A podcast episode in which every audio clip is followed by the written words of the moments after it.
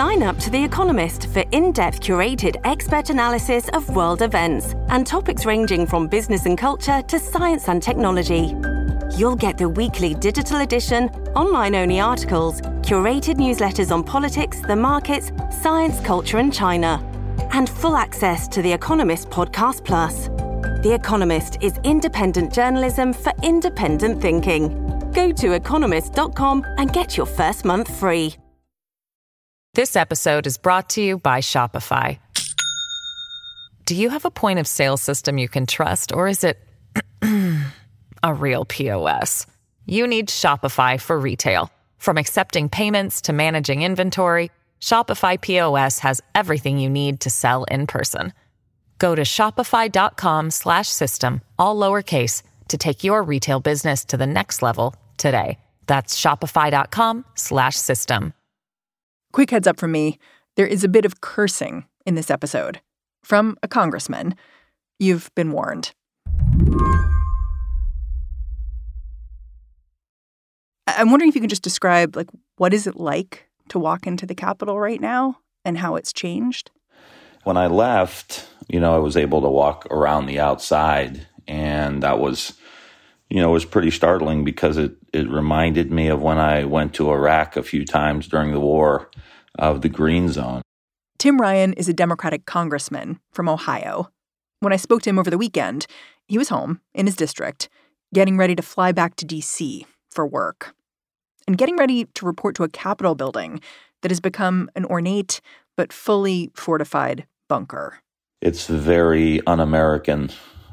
you know, I mean, this is not supposed to happen in our country. And I think that's the that's why so many people I think are moving from a really high level of anger to a level of sadness that that it's all come to this. Congressman Ryan has seen the Capitol change, lock itself down, up close. He's been working in and around the Hill for more than two decades. He started right after college. And that was pre 9 11. So that was even hmm. more open. I mean, it was just a playground. I mean, you could just walk anywhere, you throwing frisbees on the east front of the Capitol and throwing footballs and people walking their dogs. And I mean, it was just completely wide open. And then after 9 11, you know, began the process of the barriers, some of the barriers for cars and this and that, and the cops and the bomb sniffing dogs and that kind of thing. And I just, I don't even have any clue what it's going to look like now. I just, I just, my sense is it's going to be very, very, a, a much bigger perimeter, um, more checkpoints. You know, it's gonna, it's gonna suck. I mean, it really is. It's just going to be a whole different ball game. I wonder we have just a couple of days until the inauguration.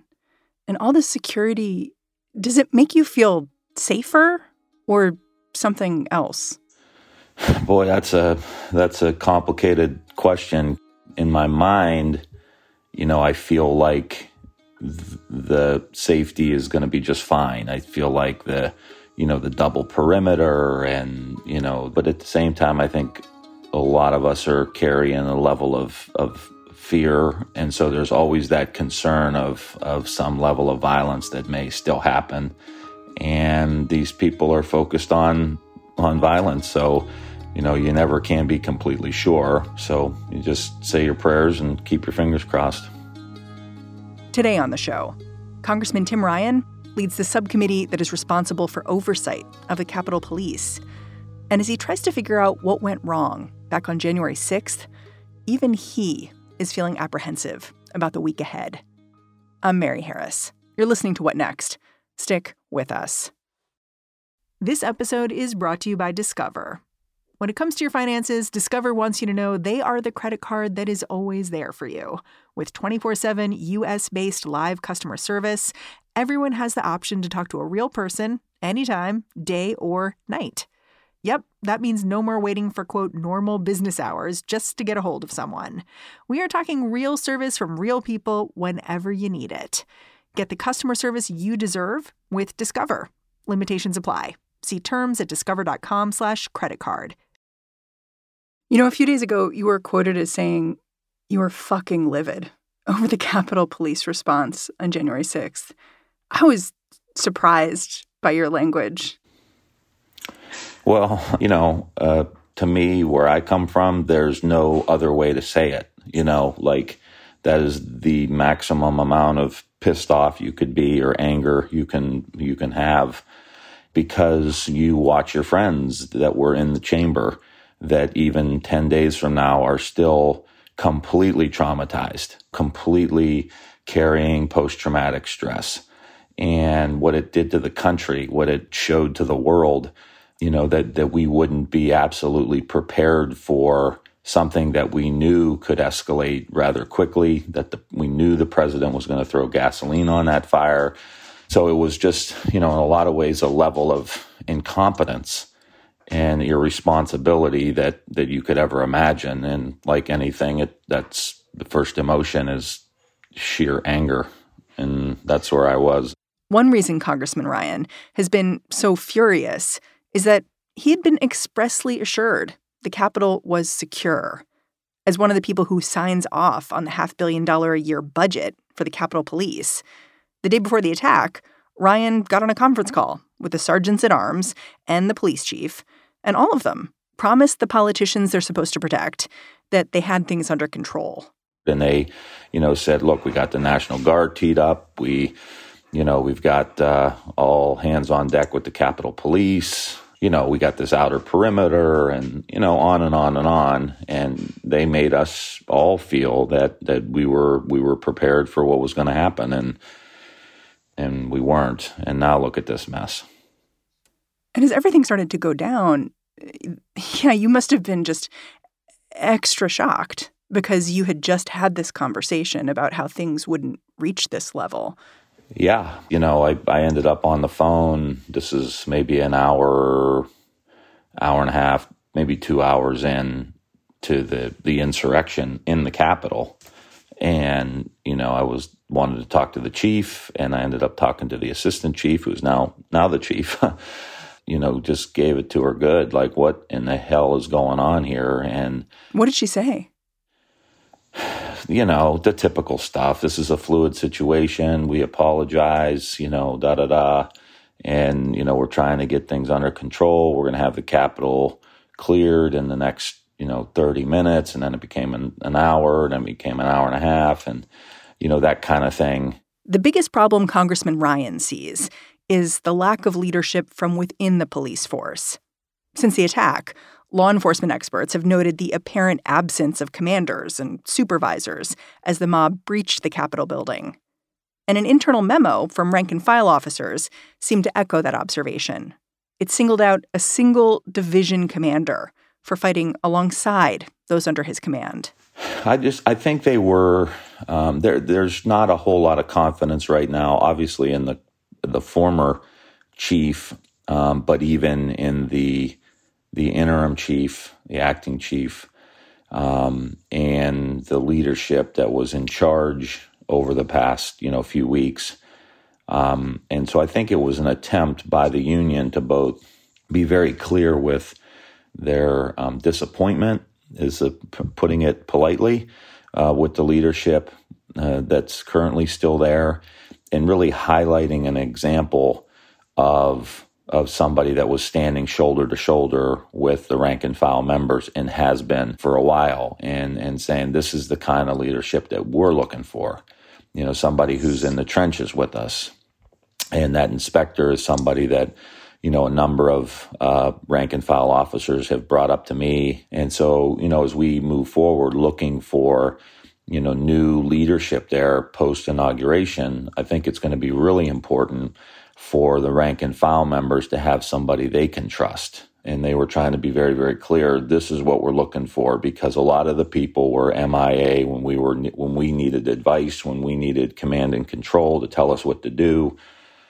They weren't there for us, and that's the, the example of the um, the one officer who has been suspended who was wearing the MAGA hat Evidently, hmm. from the rank and file members, they're saying that they were getting no orders, no clarity, no direction, that everybody was left to their own devices to just do whatever they thought they could do to try to de escalate, I guess. And so this one officer put on a MAGA hat and tried to start talking people down, you know, talking them off the cliff. And so it was a ham handed a- attempt at de-escalation. Yeah, yeah. I mean, you know, I mean, it, and I think it's hard for any of us to judge what you would do in that situation.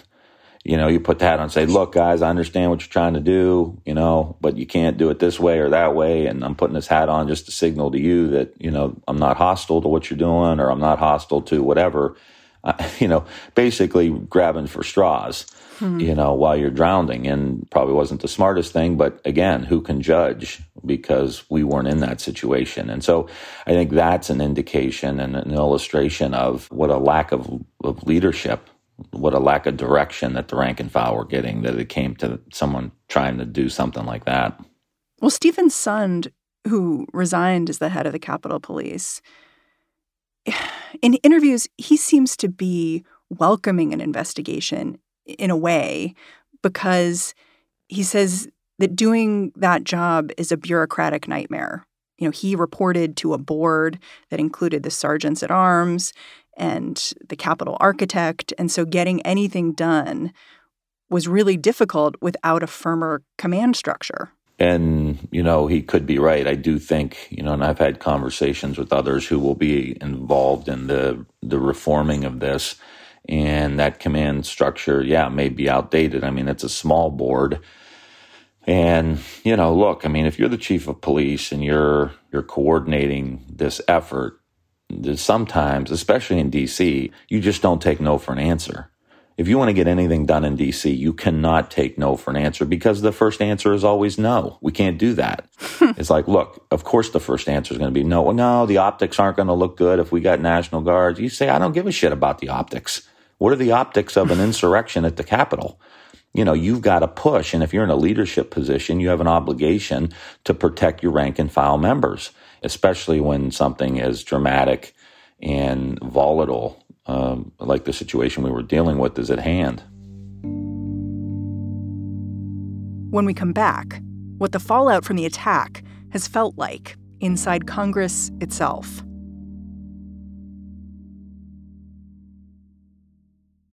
This episode is brought to you by Shopify. Do you have a point of sale system you can trust, or is it a real POS?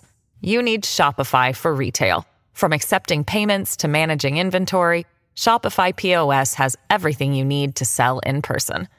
Go to shopify.com/system all lowercase to take your retail business to the next level today. That's shopify.com/system. I'm Victoria Cash. Thanks for calling the Lucky Land Hotline. If you feel like you do the same thing every day, press 1. If you're ready to have some serious fun for the chance to redeem some serious prizes, press 2.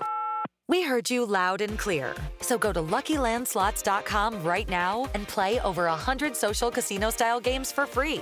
Get lucky today at LuckyLandSlots.com. Available to players in the U.S., excluding Washington and Michigan. No purchase necessary. VGW Group. Void were prohibited by law. 18 plus. Terms and conditions apply. Some of your colleagues have made pretty serious allegations about what happened on the 6th.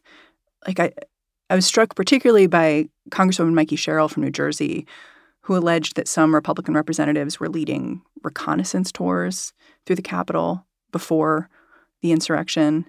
And I was struck too by Congresswoman Ayanna Pressley, who her team was quoted as saying once they got to her office, they noticed all of their panic buttons were gone. I wonder if you know any more about these kinds of more extreme allegations at this point.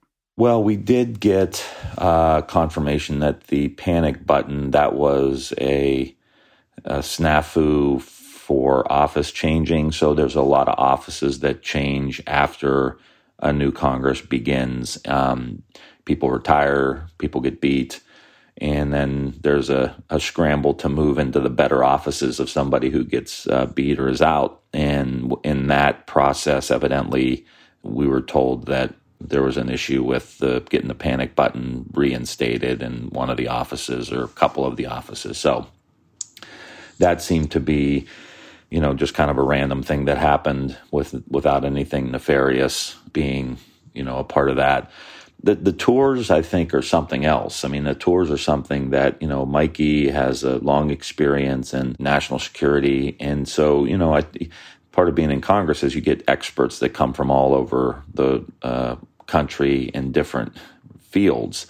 And so what I said is, look, look, if her antennas are up, they're probably much sharper than anybody else's in the Congress, and we need to we need to take to account what she's saying. So you don't want to jump to any conclusions, and I'm I'm really trying to make sure we don't let our fear uh, override our our system here, but also be clear eyed as to some common sense stuff. So that's being looked into. There are close to 2,000 cameras around Capitol Hill. So there's a ton of footage, as you can see, as the arrests are being made. And I had a call uh, two days ago with the chief of Capitol Police, just basically telling him we need to zero in on those tours, on those hours on January 5th. We need to have some knowledge if, if there is a connection here.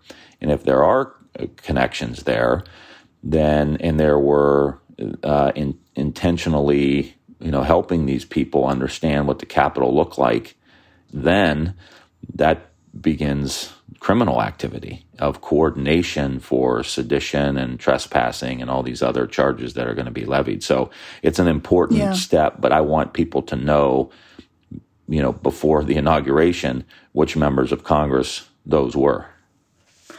There was such a disconnect between these kinds of comments about Congress people being very scared and concerned about how their colleagues were responding to the insurrection and, and possibly even preparing for it, and then what happened in the Republican caucus. Because at the same time that we were seeing allegations that Republican Congress people may have, you know, given people tours, we saw Republican Congress people insisting on, for instance, bringing firearms onto the floor. Well, there you have it. I mean that that's I mean that's the point. It's like okay, we're already concerned about what happened.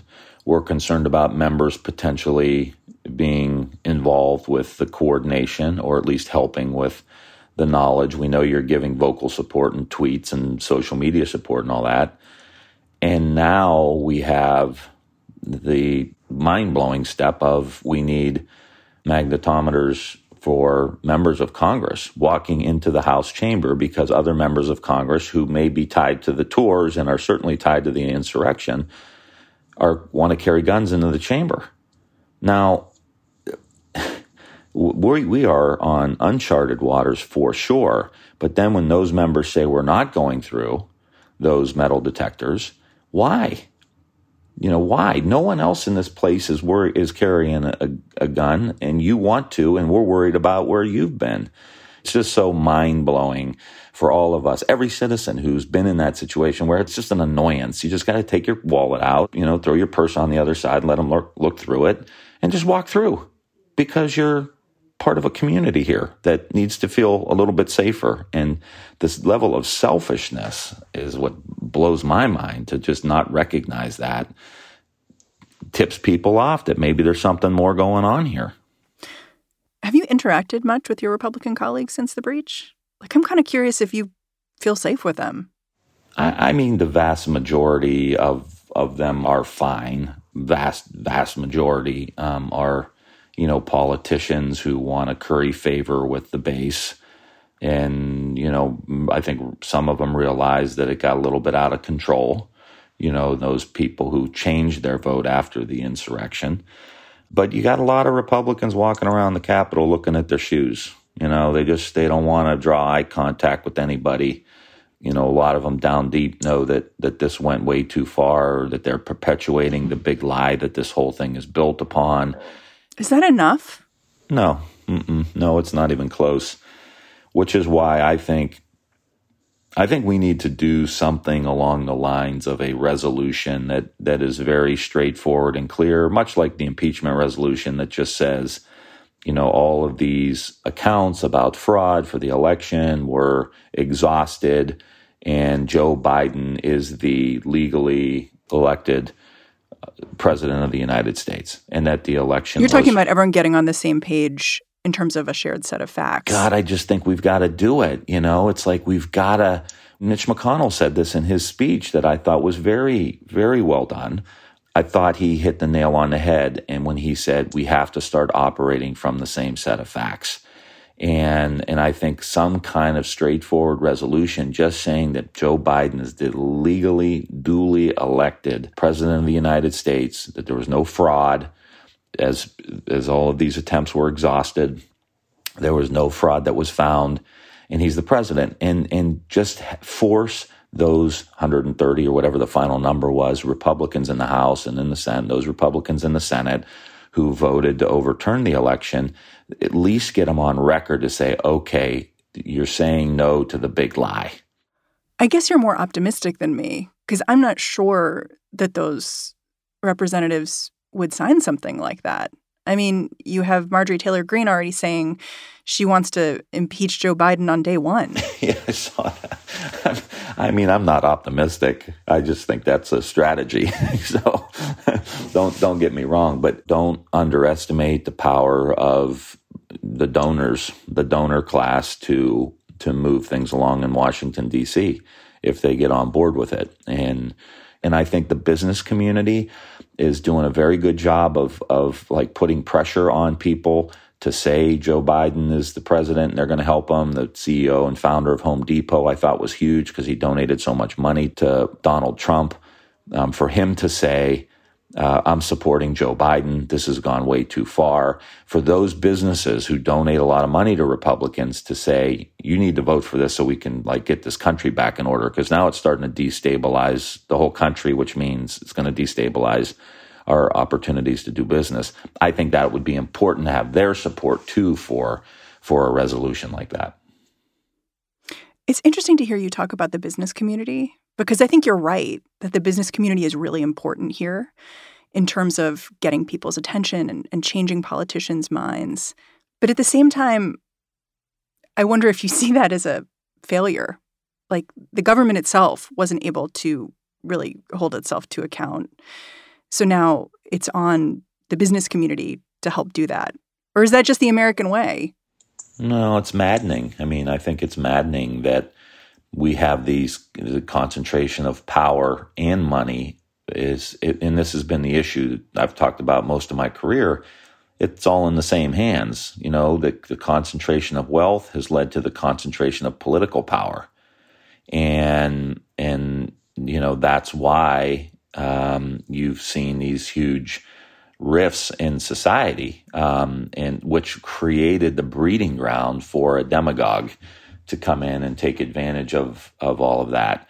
And you know, I mean, when you think about Trump getting elected, a lot of people were anticipating almost like a Teddy Roosevelt style progressive Republican who was going to come in and break up that concentration of wealth. Well, he kind of broke the mold of Republican. Oh my God, he was. I was so scared as a Democrat, just sheer politics.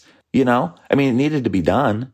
He was going to take on these bad hmm. trade deals, and he was going to raise taxes on the rich and expand health care. I mean, he was, you know, he was going to be Robin Hood and and uh, he failed. He went right in and fell into the supply side economic, you know, uh, approach and deregulation, and didn't care about the environment and everything else. He blew what could have been a, an opportunity to do a complete realignment and really lift up the people who have been left behind. And he didn't do it. And I remember Steve Bannon, you know, saying that, look, this there's either going to be a a left wing populism or a right wing populism because the the average American's fed up with what's going on, and they had their chance, and and he blew it. He really blew it.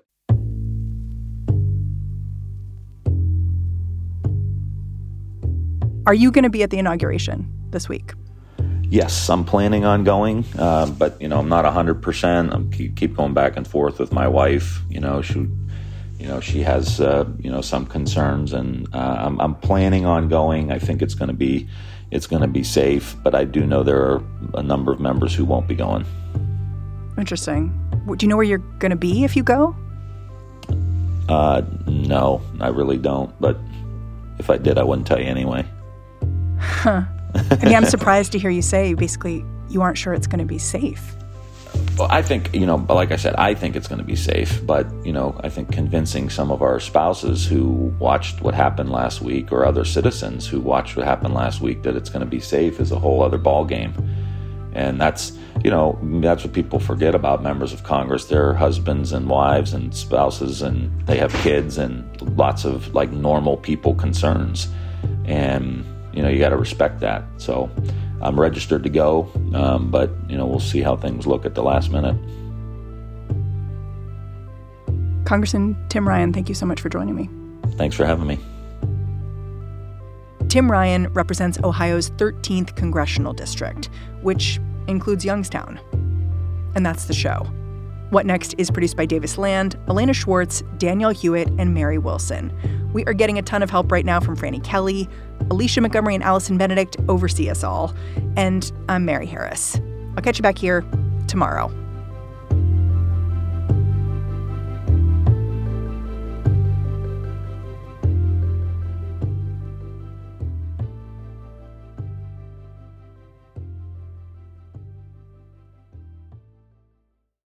It's lunchtime at Tim Hortons, and we're serving up a special deal just for you. Our new $5.99 lunch deal includes your choice of any lunch sandwich and a side of crunchy kettle chips. Because what's lunch without a little crunch? And the sandwich choice is all yours, like a ham and Swiss, Chipotle chicken wrap, BLT, and more, made to order just the way you like it.